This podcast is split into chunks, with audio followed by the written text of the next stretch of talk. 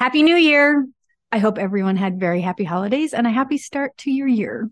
I have a friend who always says we should celebrate the new year on the first day of school. That's when things really change.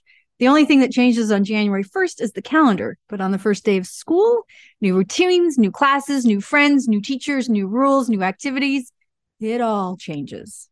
I digress a bit, but I hope with the change in the calendar came some resolutions and you're ready to get back to work. This is also a great time to talk about 2023 planning, which you should be thinking about trend wise and what you want to be sure you don't miss.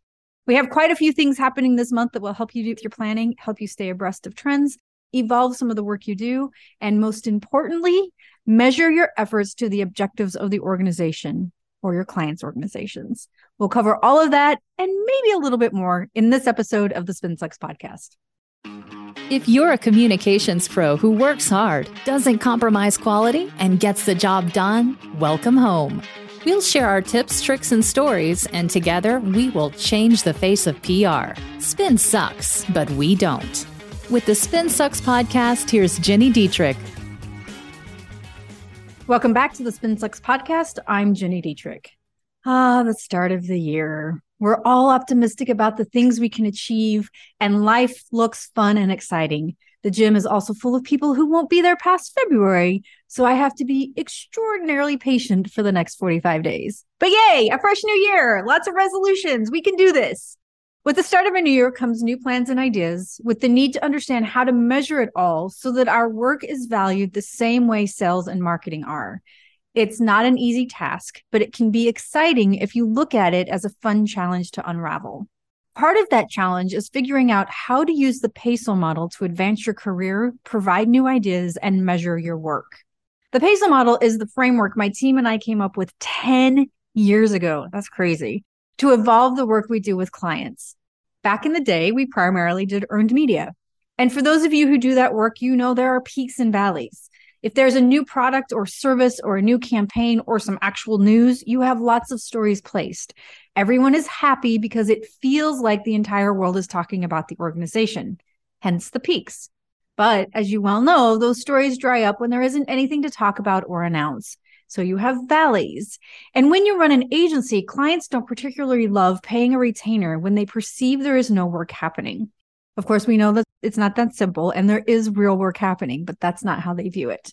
So we were looking for a way to fill the valleys so that the peaks were less eventful and there was something happening that drove results consistently.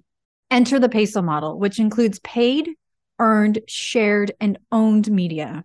It was fairly easy to add owned media to the work we already did, but it was a little tougher showing how all of that creative work affected sales. More on that after the break. Then we added in shared media, particularly as Twitter, Facebook, and LinkedIn became household names and executives stopped thinking about them as a fad. The last thing we added in was paid media. It was the easiest thing to measure, but it felt like it flew in the face of what we did because we had to pay for it.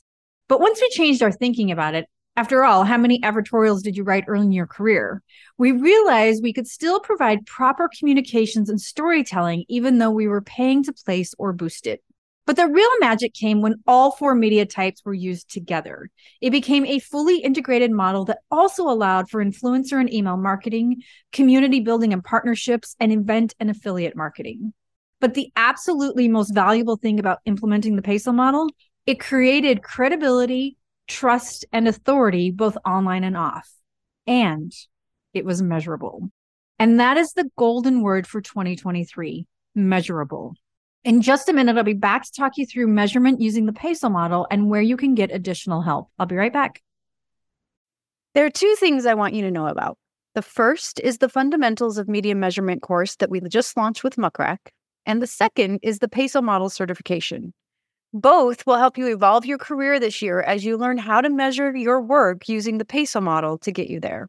The Fundamentals of Media Measurement course can teach you how to measure your earned media efforts create a successful measurement strategy, and report on your success. It will take you about two hours, but it has quick, bite sized lessons you can take when convenient. It has actionable tips, step by step approaches, and examples from Johna Burke, Christopher Penn, and me. Go to mrac.co slash spinsucks to learn more, get registered, and start your measurement journey today. That's mrac.co slash spinsucks. Please be sure to use that link because I get a gold star every time someone registers, and I love gold stars. And for those of you who need to evolve your career, learn how to integrate the work you do with marketing and amp up your measurement efforts, the PESO Model certification is for you. Step up your game with an academically accredited PESO Model certification from SpinSucks and the SI Newhouse School of Public Communications at Syracuse University. Learn more about that by going to spinsucks.com slash academy, or you can go to spinsucks.com and click on Academy in the navigation. And now back to the show. Okay. I know measurement is the bane of existence for many, but I'm here to tell you it's not as scary as you may think. It's storytelling using data to support your narrative. When you think about it that way, it becomes less scary and more intriguing. Let's talk about the metrics you might use when measuring your PESO model efforts.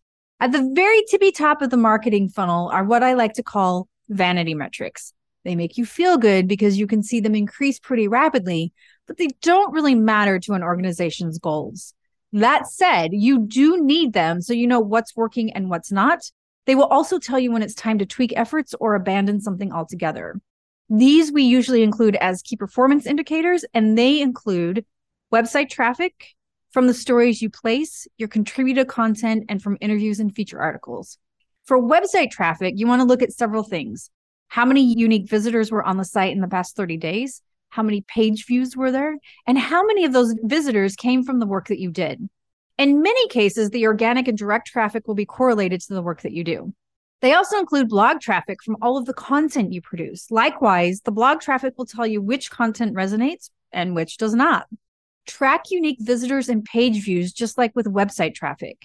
In the case of the blog, though, pay attention to the top pages that people view. We'll come back to why that's important later. Then look at branded search terms for the organization. These will help you understand if people are searching for your organization or not. Then you can look at search visibility data, which will tell you if your website has increased or decreased in search. You can look at number of subscribers because if it's increasing, it means your content is resonating and people are sharing it. A, a decrease, of course, means something else is going on. People hate your content. The website's broken. You're not getting the same open and click through rates you once did, which goes back to your content not resonating. You can also look at social media fans, followers, engagement, saves, and shares. While you track these numbers, overlay them with engagement, shares, and saves. This will tell you what people like to share and what's falling on deaf ears boosted content and promoted social media. If you're doing any boosted content or promoted social media, the data you get from the social media networks or content amplification software will tell you what you need to keep doing more of and what to stop doing. And then domain authority, which is a metric first developed by Moz that predicts how likely a website is to appear in search results compared to its competition. It's a signal to Google that people trust their content and it's relevant to its audiences. All right. So those are all your vanity metrics. Now your key performance indicators. Now you can start to get into data driven metrics. This is where the rubber meets the road, so to speak. So this includes leads. When we think about how communicators are generating leads, we typically look at organic and direct website traffic. If the organic traffic increases, we know that your content marketing and social media efforts are working and that you've properly optimized everything for search. When direct traffic increases, it's because people are actively typing your URL or your brand into their search browsers. We can correlate that to increased brand awareness, which means your earned media efforts are working. Paid media efforts are really easy to measure because you have all sorts of data, but those three are a little more challenging. Then you look at marketing qualified leads, which are those that have come in through your efforts and have shown some interest in buying from you. Sales qualified leads then are the marketing qualified leads that are ready for sales. They're ready to move into the sales process, which can mean different things for different companies. But the gist of it is that they're likely ready to talk to sales in some fashion, see a demo, talk about pricing, receive a proposal, or meet in person.